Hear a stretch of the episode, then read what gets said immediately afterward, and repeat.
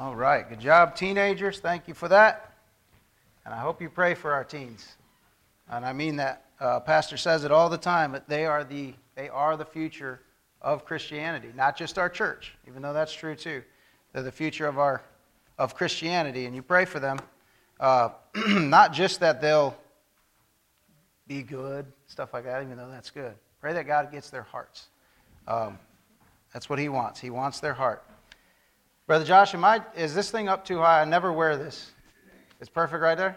Okay. It sounds like I'm ringing just a tiny bit. So uh, if I am, tell me what I need to do, or, or he can adjust it back there. So I preached last Sunday night about God's timing, and uh, I, had, I had one happen this week.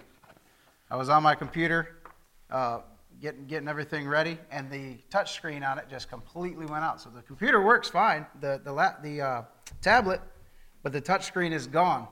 I'm glad that didn't happen this morning because I would have been blind. So I was able to get my notes all printed out, so we're good. I just don't have my computer up here, and that's probably fine too. It sometimes is a distraction. Turn in your Bibles to Revelation chapter 19. We're going to be a little while before we get there. But that's where I want you to turn. Now, if you can, um, put, put a bookmark or hold your finger there or something like that. I got a couple passages I'd like us to go to uh, before we get to Revelation chapter 19. But I got a couple. Uh, the, oh, no, there it went.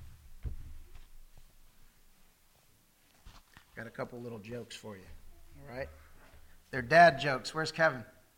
There he is. Okay. I got some dad jokes for Kevin, all right? And I know the pulpit is not a, a place to be uh, silly and, and goofy, but I had the girls, I told a joke in Sunday school, and the girls miss it. So they were, they were all asking me, What was the joke? What was the joke? I'll tell them later, but I got a couple for us uh, this morning before we really get started, all right? Very short little one liners. I'm afraid for the calendar, its days are numbered. I'm just going to keep looking at Kevin because he'll laugh at them all. All right. My wife said I should do lunges to, to stay in shape. That would be a big step forward.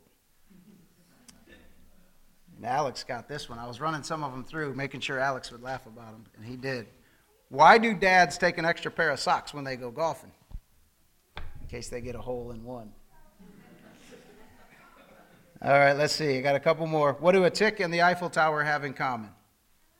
They're both parasites. What do you call a fish wearing a bow tie? Sophisticated. Now, you have to be a certain age to get this one, okay? And I'm not going to explain it, so if you get it, you get it. How do you follow Will Smith in the snow? You follow the Fresh Prince.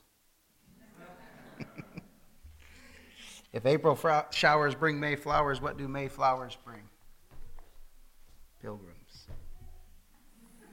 And the last one, this one's for me. I thought the dryer was shrinking my clothes, but it turns out it was the refrigerator all along. All right. There's nothing wrong, I believe, with laughing in church. I've told my brother this before. I want my kids to be to, to enjoy coming to church. I say kids, my kid. I want our kids to enjoy coming to church. It shouldn't be the, the most boring place they come each week.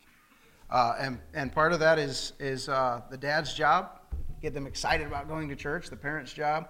But I think part of that is uh, the church, once we get to church, there's nothing wrong with having fun. We don't want to be uh, light, but having fun in church. It's a, it's a place that we want our kids to enjoy coming to, have fond memories of, uh, but not just fond memories. We want them to uh, be, be glad when they come into the house of the Lord, right? All right, Revelation chapter 19, 19 hopefully you're there. Um, we're going to pray because I have a really long introduction, and I'm afraid if I get through the introduction and then pray, that everybody's going to panic and go, He just got through the introduction because uh, that's normally when you pray. But we're going to pray first, and then we'll get uh, into the introduction and then into the message. Father, I thank you for this day you've given us.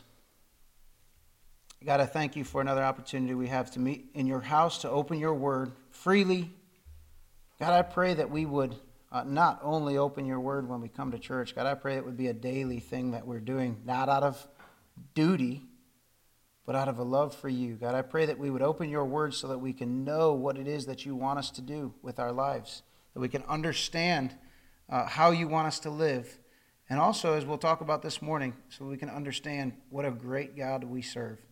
And uh, God, I just pray that you would calm my nerves, God, the, um, that you would just give me the words to say, that you would uh, um, direct my thoughts, and uh, God, that your people would be fed this morning. And again, I pray that you be with our pastor. God, I know his heart, and I know he wants to be here, um, and that he would he wants to be here and be with your people. And God, I pray as you bring him back on Tuesday, uh, that you would uh, just bring them safely and that we'd be back here together on Wednesday night. In Jesus' name I pray. Amen. All right.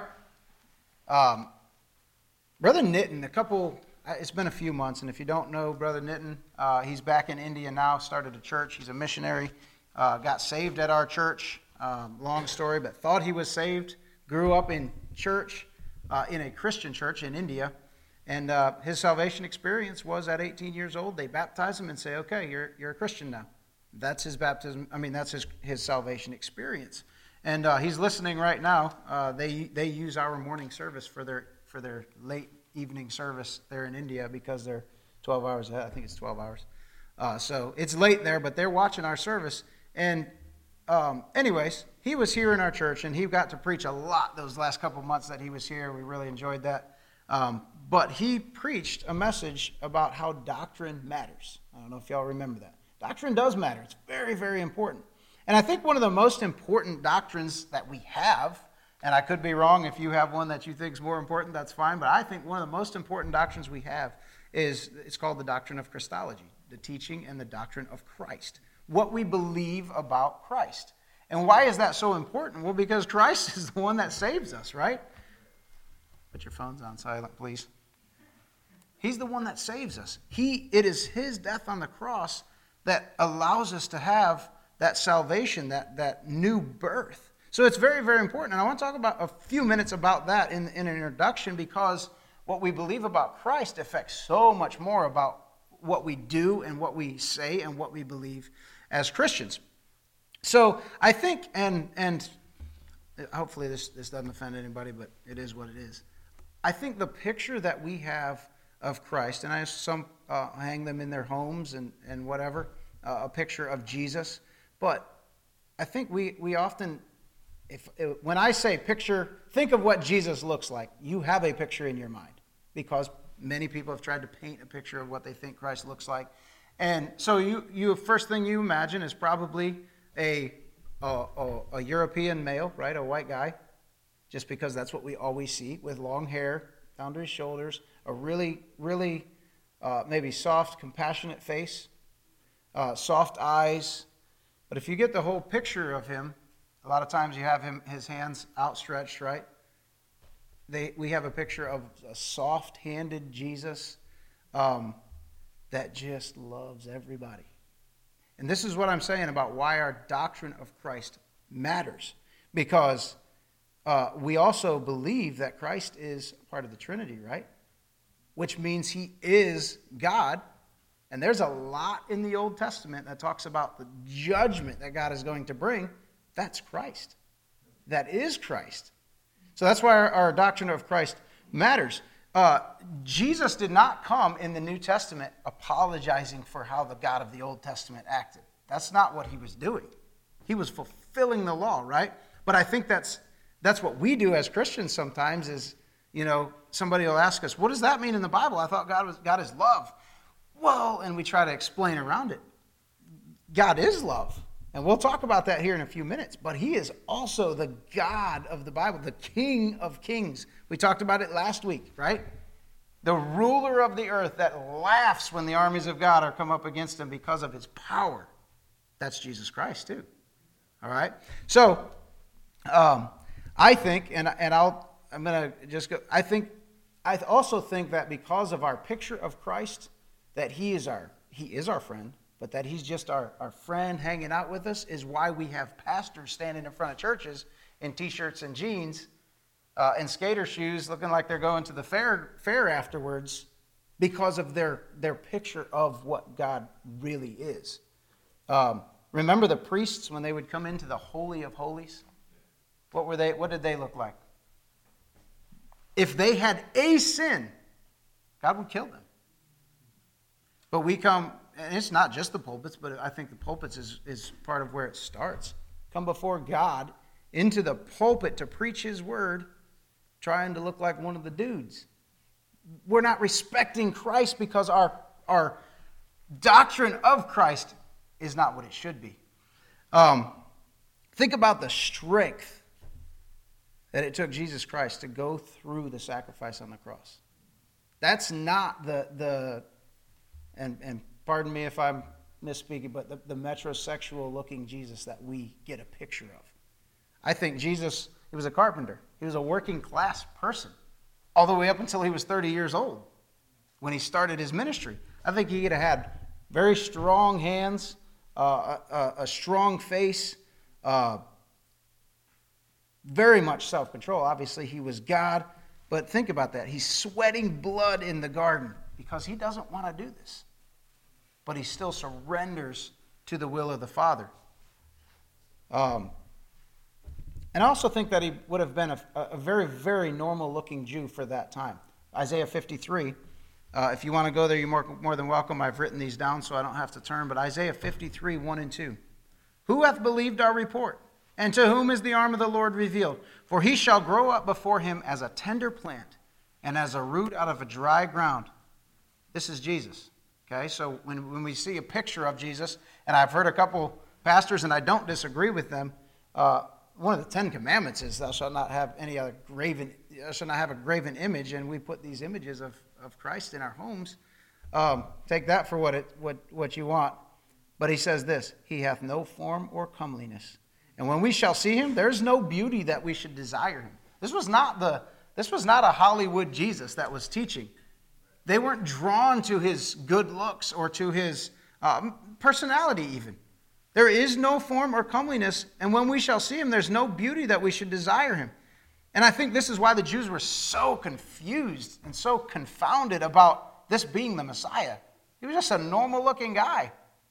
You can't be the King of Kings. You can't be the one that we're looking for. But he prophesied that in Isaiah chapter 53.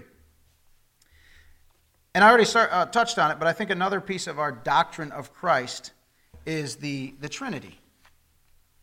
Uh, go to go to Genesis chapter 1. Before you get there, I'm going to read and, say, and keep your finger in Revelation chapter 19. I told you we're going to turn to a few passages before we get there. But uh, John chapter 1, you go to Genesis chapter 1. And I think, I, I think even as Baptists, we're not uh, Trinitarian enough, so to speak, because we like to separate Jesus from God the Father. They're, they are one, they are the same. They, they are in 100% agreement with one another. Uh, Jesus was not saying, if, if please let this cup pass from me because he disagreed with it. It was because he knew how hard it was going to be. But he was in 100% agreement with the sacrifice that needed to be made for the sins of the world. Um, and the Spirit. You know, we, we know in John 14, 26, but the Comforter, which is the Holy Ghost, whom the Father will send in my name, he shall teach you all things. That wasn't a New Testament uh, invention. Look at Genesis chapter 1, verse 1. In the beginning was the Word. Uh, sorry, that's John 1 1. Uh, in the beginning, God created the heaven and the earth. I'm getting there so I don't mess it up. Verse 2 And the earth was without form and void, and darkness was upon the face of the deep, and the Spirit of God moved upon the face of the waters. He was there at the beginning, the Spirit was. Because this is the Trinity didn't, it's not a doctrine that Jesus Christ made up and, and then uh, tried to teach. It was there from the beginning. So was Jesus, John 1 1. In the beginning was the Word, and the Word was with God and the Word was God. So who's the Word? Jesus Christ.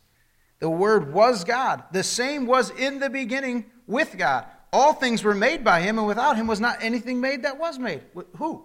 The Word. And the Word is Jesus.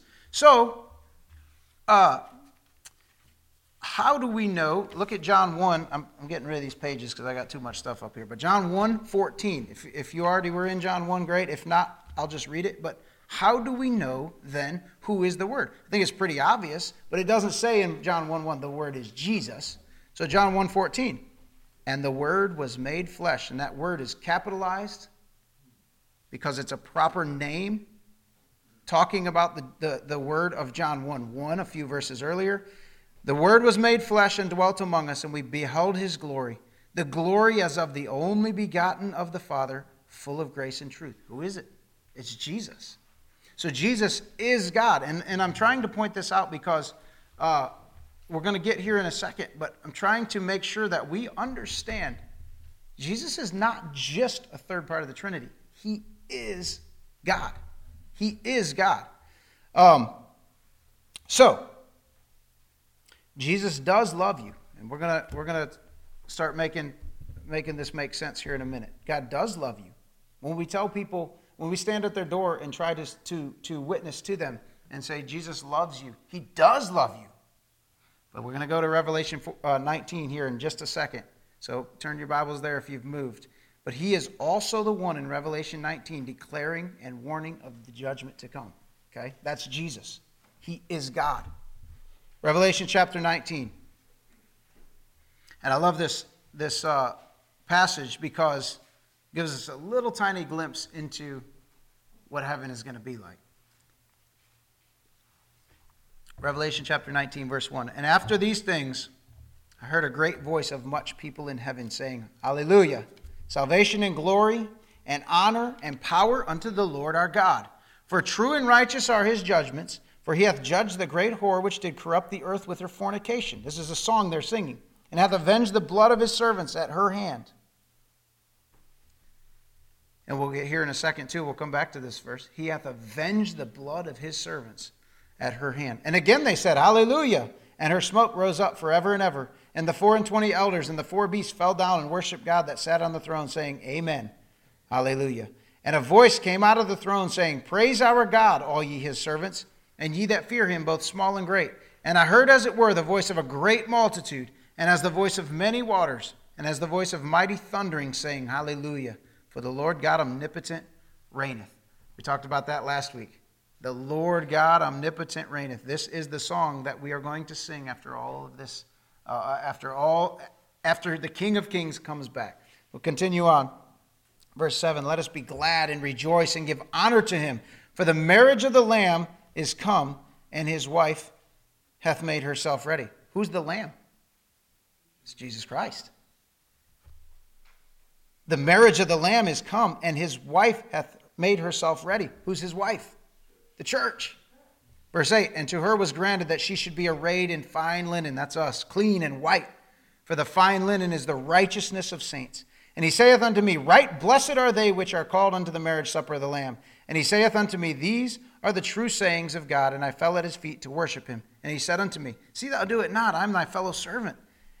And of thy brethren that have testimony of Jesus, worship God. For the testimony of Jesus is the spirit of prophecy. Now, here we see in verse 11, this is the point of, of this passage, is now we see this Jesus, this loving Jesus that we've painted this uh, pretty picture of. This is Jesus. And I saw heaven open, and behold, a white horse, and he that sat upon him was called faithful and true. Who is that? That's, that's Christ, faithful and true. And in righteousness he did judge and make war. Doesn't sound like the picture we see. And his eyes were as a flame of fire, and on his head were many crowns. And he had and he had a name written that no man knew but he himself. And he was clothed, clothed with a vesture dipped in blood, and his name is called the Word of God. That's Jesus. We just saw that in John 1 1. 1. So this is Jesus. His name is called the Word of God. And the armies which were in heaven followed him upon white horses, clothed in, white lin- in fine linen, white and clean. And out of his mouth goeth a sharp sword, that with it he should smite the nations, and he shall rule them with a rod of iron. And he treadeth the winepress of the fierceness and wrath of Almighty God. And he hath on his vesture and on his thigh a name written King of Kings and Lord of Lords. And I saw an angel standing in the sun. And he cried with a loud voice, saying to all the fowls that fly in the midst of heaven, Come and gather yourselves together unto the supper of the great God, that ye may eat the flesh of kings and the flesh of captains, and the flesh of mighty men, and the flesh of horses, and of them that sit on them, and the flesh of all men, both free and bond, both small and great. And I saw the beast and the kings of the earth and their armies gathered together We read this verse last week. To make war against him that sat on the horse and against his army. So it's, it's talking about God, but this is Jesus. This is the Jesus that loves us. And the whole point of, of what I'm saying here, and this is still introduction, and we'll, where the points are going to be quick, but the whole point of this is to, to help us to understand and make sure we understand that we are not apologizing for anything with Jesus. He is going to bring this judgment on those that will not accept Him. This is the Jesus that we serve and love and that loves us. But He's, we saw in Psalms last week, He's a terrible God. Not, not mean. Terrible doesn't mean bad. Powerful. And we better respect him as such. Verse 20 And the beast was taken, and with him the false prophet that wrought miracles before him, and with which he deceived them that had received the mark of the beast and them that worshipped his image. They were cast alive into a lake of fire burning with brimstone. And the remnant were slain with the sword of him that sat upon the horse, which, which sword proceeded out of his mouth, and all the fowls were filled with their flesh. This is Jesus, okay? So, very important that we understand Jesus is God. This is the Jesus we're talking about. Uh, so, doctrine matters, what, what Brother Nitin talked about. But now, go to Revelation 5, and we're going to stay in Revelation the rest of the, the, the day. But it, it's funny, uh, there was a poll taken, and it was it said um, a poll of the people in the church. What would you, what book would you like to hear more about? And the poll almost anonymously said, uh, uh, unanimously said Revelation. They took a poll of preachers and said, "What book do you try to avoid?" Almost unanimously, Revelation, because there's so much in it, but it's nothing to be afraid of, nothing to shy away from. Revelation chapter five, verse twelve. Here's where I, this is. This is where I'm going with this. Revelation five twelve, saying with a loud voice, "Worthy is the Lamb that was slain." Who is that? Jesus to receive power and riches and wisdom and strength and honor and glory and blessing. And we could read on. Every creature which is in heaven and on the earth and under the earth, and such as are in the sea, and all that are in them, heard I saying, Blessing and honor and glory and power be unto him that sitteth upon the throne and unto the Lamb forever. So we're going to talk about that this morning. Worthy is the Lamb. Go one more passage, Revelation 1. And here, we're, here is where we're going to get into the actual points of the message. Revelation chapter 1, and start in verse 1. Now, this is John. This is John's revelation um, that he was given from God, his revelation of, of heaven and of, of things to come. The revelation of Jesus, verse 1, Jesus Christ, which God gave unto him to show unto his servants things which must shortly come to pass. And he sent and signified it by his angel unto his servant John, who bear record of the word of God and of the testimony of Jesus Christ, and of all things that he saw. Blessed is he that readeth. This is interesting too. Just by reading the book of Revelation, you get a blessing. Blessed is he that readeth, and they that hear the words of this prophecy, and keep those things which are written therein. For the time is at hand. Verse 4 John to the seven churches which are in Asia, grace be unto you, and peace from him which is, and which was, and which is to come, and from the seven spirits which are before his throne. Verse 5 And from Jesus Christ, who is the faithful witness, and the first begotten of the dead, and the prince of the kings of the earth, unto him that loved us and washed us from our sins in his own blood, and hath made us kings and priests unto God and his Father. To him be glory and dominion forever and ever.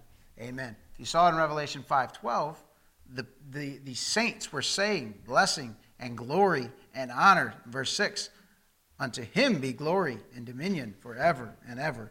Amen. Worthy is the Lamb. We're going to look at these six points in verse 5 and 6. There's six points of why is this lamb that we've been talking about, why is he why is he worthy? All right, and first, we got six of them, and I'm going to I'm going to move right on through them. First of all, he is the faithful witness. Look at verse 5. And from Jesus Christ, who is the faithful witness. He is intrinsically the faithful witness. He cannot, you know, in the Bible it says God that cannot lie. This is Jesus who can only be faithful. He has no other way to be. He's faithful. But what is he faithful in? He is faithful in showing God to us. but he's also faithful in bringing and representing us to God. Remember, when he died, he presented his blood to the Father. He's faithful. There's, there have been kings of the children of Israel that were God's people kings, prophets, judges, uh, uh, preachers that have tried to be faithful in their service to God and in bringing uh, the message of, of God's word to his people. None of them have been faithful, uh, completely faithful. Jesus Christ is the faithful witness. Um, he's superior to every witness that has ever come before him. The Bible says he is prophet, priest, and king. So there were prophets and priests and kings that tried to do this. He is the prophet, priest, and king that fulfilled everything in the Bible because he is the faithful witness. Uh, the law couldn't save the children of Israel or us. The judges couldn't save them. The kings couldn't save them. The prophets couldn't save them. And, and what is the reason for that? Is because they were all, in the end, unfaithful. As good of some, as some of them were, even King David, he was a man after God's own heart, but David couldn't save them because only Jesus Christ is the faithful witness. Only he is the faithful one that can save the lost. So he's worthy because he's the faithful witness. Secondly, he's the first begotten of the dead. If you were in Sunday school when I did the uh, series on 1 Corinthians, uh, 1 Corinthians chapter 15, verse 20 says, But now is Christ risen from the dead and become the first fruits of them that slept. Remember we talked about that? What does that mean? It doesn't mean he was the first one to ever raise from the dead. It means he was the first one to ever raise from the dead and never die again. Right? Brother Josh just talked about Lazarus this morning in Sunday school. Lazarus was raised from the dead, but he died again a physical death. Jesus Christ raised from the dead and, and never died again. Well, the interesting thing there is in 1 Corinthians 15 and in Revelation chapter 1, the first begotten of the dead, the first fruits of them that slept. What does that mean? We're going to, we have a hope that that's us someday. He's going to raise us to be with him. So, so he's the first one to do it, but he's not the last because of the promises that he's given us. He's the first begotten of the dead. Uh, the world wants to portray Jesus Christ as a good teacher, and we talk about this often, but not God. But if he was not God, he was the biggest impostor that ever lived. He was not a good man. He was not a good teacher. He is God, and he conquered death. Uh, we talk about this often. Every other religion, uh, every other religion that's out there, um, their ruler, their leader, the guy that started their religion, is dead. And you can visit his tomb. Jesus Christ conquered death. And I think that is so important because the one thing that none of us can get away from, you say, well, there's two things that are a guarantee, right? Death and taxes. Well, taxes, you cannot pay them. Death, you're not avoiding it. One way or another, you are going to die. But because Christ is the first begotten of the dead, he gives us a promise that we, he conquered death for us also. We, have, we don't fear death because that's not the end for us. Uh, but, but the reason we don't fear it is because this lamb that is worthy of glory and honor conquered it for us. He's the first begotten of the dead. Thirdly, look at verse 5. And the, and the prince of the kings of the earth. We talked a lot about this last week, so I won't dwell on this, but he is the ruler of all the kings of the earth. Um, when we read when we read Revelation chapter 19, and he said, and it says all the kings of the earth are come together to fight him, we're supposed to remember Revelation chapter 1. They're come to fight him, but he's the ruler of all of them. He's the prince of all of them. And then he goes on in Revelation 19 and says he's going to destroy them, but we're supposed to remember we have nothing to fear. And I think we, we get so afraid. We talked about this some last week, but we get so afraid of what's going to happen in America. What's going to happen if the economy go, you know, goes belly up? What's going to happen if this guy gets in office, not the guy I voted for? Or what are we going to do on the next election cycle? Who, who's even going to run? And it's fine to be uh, politically involved. That's fine. But we don't stake everything on politics. That's not the answer. It's not going to fix it for us. Uh, we don't have to worry about that because the one that rules all of them is our, is our Savior. He's our Father. Um, I wrote this down. Why, we, why do we put our hope in the kings of earth when we serve the King of all the kings of the earth? So we have this uh, terrible, awesome God in Revelation chapter 9, 19. And John says this He is God. Remember, uh, we read those the verses before verse 5 on purpose to see that He is God. So bow to Him, and we will bow to Him. Said last week, we'll either He'll either break our legs to make us bow to Him, or we'll humbly bow before Him as our Father and our King. But He says He's the faithful witness, so honor Him. He's the first begotten of the dead, so revere Him. He's the prince of the kings of the earth, so fear him. So this is this is the picture we have of God. And now or of Jesus. And now we get to verse to the end of verse 5. So all these things, he's faithful, deserving of honor. He's the first begotten, deserving of reverence. He's the prince, he's the ruler of all the kings of the earth. So he's deserving of our fear, of our of our uh, righteous fear. We don't cower before him, but we fear him. And the fourth thing, why he is so worthy, this lamb, unto him that loved us. He's all these things, and, and then he loves us anyways. Um, and I was thinking, love is very, very relative, and I think I explained what that means to Emma. She said, Why do you always say relative? What does that mean? Um, Love is relative to who it is that's doing the loving or what it is that's doing the loving, right? If you have a dog, does your dog love you? You'd like to think so, right? But your dog loves you because you feed it and because you take it on walks, right? Uh, every time, every day I get home from work, Pete immediately goes to his food and eats all of his food. And Sarah, Sarah mentions that. Why does he do that? Pete loves me. But that doesn't, that's not what gets me up in the morning, right? Pete my dog loves me because I take care of it. But Emma loves me too because she still thinks I'm a superhero, right? She still thinks I'm Superman. My wife also loves me, and she knows the problems I have. So that love is even more, much more than the dog, more than Emma. Jesus knows everything about me and still loves us. That's what I mean by it's relative uh, I read, read a story or, or, heard a story or a joke that uh, I was going to say this, but I, where's Miss Barbara? I didn't want to hurt Miss Barbara's feelings. I was going to say my dog loves me because he's not a cat, but I'm not going to hurt Miss Barbara's feelings. He's, uh, so I saw this cartoon and it said it was a, the first caption, first picture was two dogs. They're sitting there. They've got food and water, and they said to themselves, our, our master feeds us, he takes care of us. He must be a God. And the next caption was two cats sitting there with food and water in their bowl and said, Our master feeds us and takes care of us. We must be gods. and I think that's how cats act.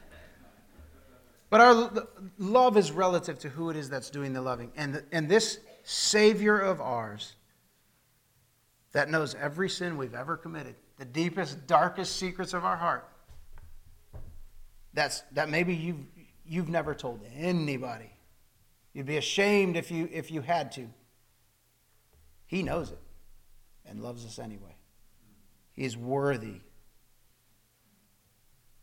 of our blessing and glory and honor. Romans chapter 5, verse 8, and these are verses we know, but this is, this is the message to a lost and dying world. He is this king. Fear him reverence him, honor him, because he's God. Romans 5 8. But God commendeth his love toward us in that while we were yet sinners, Christ died for us. Romans 3:23 The wages of sin is death. But his love is so strong the gift of God is eternal life through Jesus Christ our Lord. After everything he knows about us, after all my sin that put him on the cross, Revelation 1 5, him that loved us. Now, sometimes love uh, doesn't always look like a, hug, right? Or, or uh, uh, soft words in, whispering in somebody's ear. That's not always love. Um, Jude 22 and 23. And of some have compassion, making a difference, and others save with fear, pulling them out of the fire, hating even the garment spotted by the flesh. We saw Jesus Christ in the New Testament at times have righteous anger and do things that, if we did it in this church, people would, would go like that to the pastor. Jesus did it. Why? Because he loved people so much that he was willing to do whatever it took. Even Peter. He told Peter at one point, Get thee behind me, Satan. It's not because he hated him, it's because he loved him so much. He was trying to win Peter's heart. Fifthly, verse 5 To him that loved us and washed us from our sins in his own blood. Pastor says this all the time love is not an emotion, it's not a feeling, it's an action. This is the action Jesus did. Washed us from our sins in his own blood. And the only way to do that was to die on the cross and shed his blood. And then he washed our sins with that blood. John 15, 13. Greater love hath no man than this, that a man laid down his life for his friends. Ephesians 5, 25 says, says this. You'll recognize these verses. Husbands, love your wives, even as, the Christ, even as Christ also loved the church and gave himself for it, that he might sanctify and cleanse it with the washing of water by the word He's worthy, he's a worthy lamb because that love that he has, he put it to action. He, he put it, uh, put action to it and showed us by shedding his blood on the cross how much he loves us. Uh, I wrote this down. I was I, I love studying for messages. I'm not super super thrilled about giving them because my thoughts get so jumbled. But I wrote this down while I was studying. Love is not an emotion we feel when the worship team is up there rocking out the same seven words louder and louder and louder. They call them 7-Eleven songs. I don't know if you ever heard that. Seven words 11 times. That's, that's the feeling we get when that's going on. That's not the love the Bible is talking about. Um, love is an action that Christ demonstrated to us. The very people he was dying for were the ones crucifying him, and he stayed on the cross. That's love. He did not want to do this. We saw that in the garden. Please let this cup pass from me. But his love required it of him. And for that, he's a worthy lamb. And then lastly, verse 6 And hath made us kings and priests unto God his Father. To him be glory and dominion forever and ever. He made us kings and priests. Uh, there's many verses that talk about it. Uh, it's not our works that gets us to heaven when we stand before God, because of Christ is why we are worthy. So this worthy lamb makes us worthy of being kings and priests before God. Uh, think of Cain and Abel. Why was, why was Cain's sacrifice not acceptable? Why was it unworthy? Because it was an unregenerate man trying to bring this sacrifice to God, and it's not worthy of God. We, we have nothing we can bring to him. Abel's was accepted just like our we are accepted before God because of Jesus Christ. Jesus Christ makes us worthy. Verse 6 He hath made us kings and priests unto God and his Father. He did it. And if we preach to a, to a lost world, Jesus loves you. You just come as you are. He does say that. Come as you are, don't leave the same way. Right? Come as you are and change. But it's not our works that changes us, it's this worthy lamb that makes us kings and priests unto God and his Father. So, when we have this picture in our minds of, of what Jesus is, this, this, what I mentioned at the beginning, this soft Jesus, this, um, uh, and I hate to do this because he is compassionate and he is love, and the Bible talks about that, but that's not all he is. That's why I went through all that at the beginning. Because we have to present to the world that, yes, he's love, but if you do not accept him, that love or that Jesus also has to judge righteously. And look at Revelation 19. Look what that judgment looks like. So his love will save us even though even though we put him on the cross, but reject him and you're going to fear the wrath of a terrible almighty God. That's what we need to preach to a lost and dying world because they're lost and dying. It's it's it's so, uh, it's so, uh, all I can think of is emergency. What's the word? it's so um, urgent. That's the word. It's so urgent that we tell this to a lost and dying world. Their sins are going to be their destruction. Only Christ can make us make our worship acceptable in his, in his sight as well. Uh, so, in conclusion, this is we're gonna we're gonna wrap it up here. Basically, saying what we said at the beginning. Our, our picture of what Christ is in our eyes, based on the Bible, is exactly how we present him to a lost and dying world. Um, our belief doctrinally, our, our Christology, our belief of Christ, directly impacts our practical Christianity, how we worship him, and how we witness for him. These songs that you hear in, in, a, in, a, in a contemporary church service is it's made by people who see Christ as just this gentle, uh, loving person that could never, ever hurt a flea. But we sing hymns that say, You've got to change. You must come to the cross. You have to be washed in the blood of the Lamb that he shed on the cross. It, it affects our worship and it affects our witness. We already talked a little bit about that. Um, because our doctrine, our doctrinal theology is weak, our practical theology is weak, and demeaning to the Christ of the Bible. And I believe that. I believe that we, we apologize for Christ who doesn't need apologized for when we present him to the world. Uh, he, when we present this Jesus that we've been talking about today, he's appealing to their heart, but he, he doesn't need to be appealing, if that makes sense. He, he is not, we read it in the very beginning, he is uh, no form or comeliness and it's not something to be desired. He, he, he's a normal, he was a normal person because everything he needed, he didn't need personality, he didn't need looks, he had what people needed. He had uh, the salvation uh, that he was going to give in the form of his death on the cross. So I wrote this, this last, and we'll close with this. Let's go from here and present to this world a Jesus who came to this earth, was crucified for their sin, and for our sin and makes us able to challenge. I think a piece of this is gone. Makes us able to stand before God. The challenge then is to get a proper view of Jesus, to change the way we represent we present him to the world. Not a sappy, soft surfer dude. And I'm telling you, people preach this. They do preach this. Jesus is my bro. You know why? Because of how they look at Jesus Christ the picture they have of him in their mind is not this king coming with a sword in his mouth, slaying the nations that reject him. He's their bro because their doctrine is, their doctrine is wrong. Um, but he's not a surfer dude that wants to rock out with you and be your bro. I even wrote that. But a faithful, conquering king that conquered death and hell and suffered immensely to prove his love and is coming back to judge the world. We see him like that, it'll change our witness. It'll change our worship and it, it'll change the way that we present Christ to a lost and dying world. Let's pray. And then we'll have an invitation. Father, I thank you for this day you've given us. God, I thank you for what we see in the Bible. God, you are a terrible, almighty God. And I pray that we would see you that way so we can present you that way to this world. Not to make them afraid, but to make them understand that this is not just something we can take or leave if we feel like it. This is something that we must take. This is our only salvation.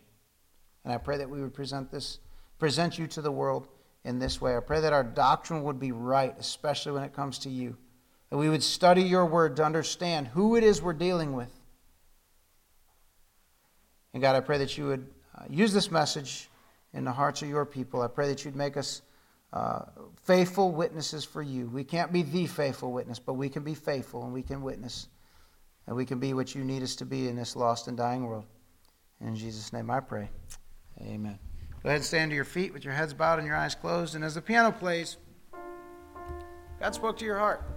I don't know if this was a convicting message or not. It was to me that we get a right picture of what Jesus really is. The Jesus of the Bible, the God of the Bible. God spoke to your heart, you come forward and deal with Him.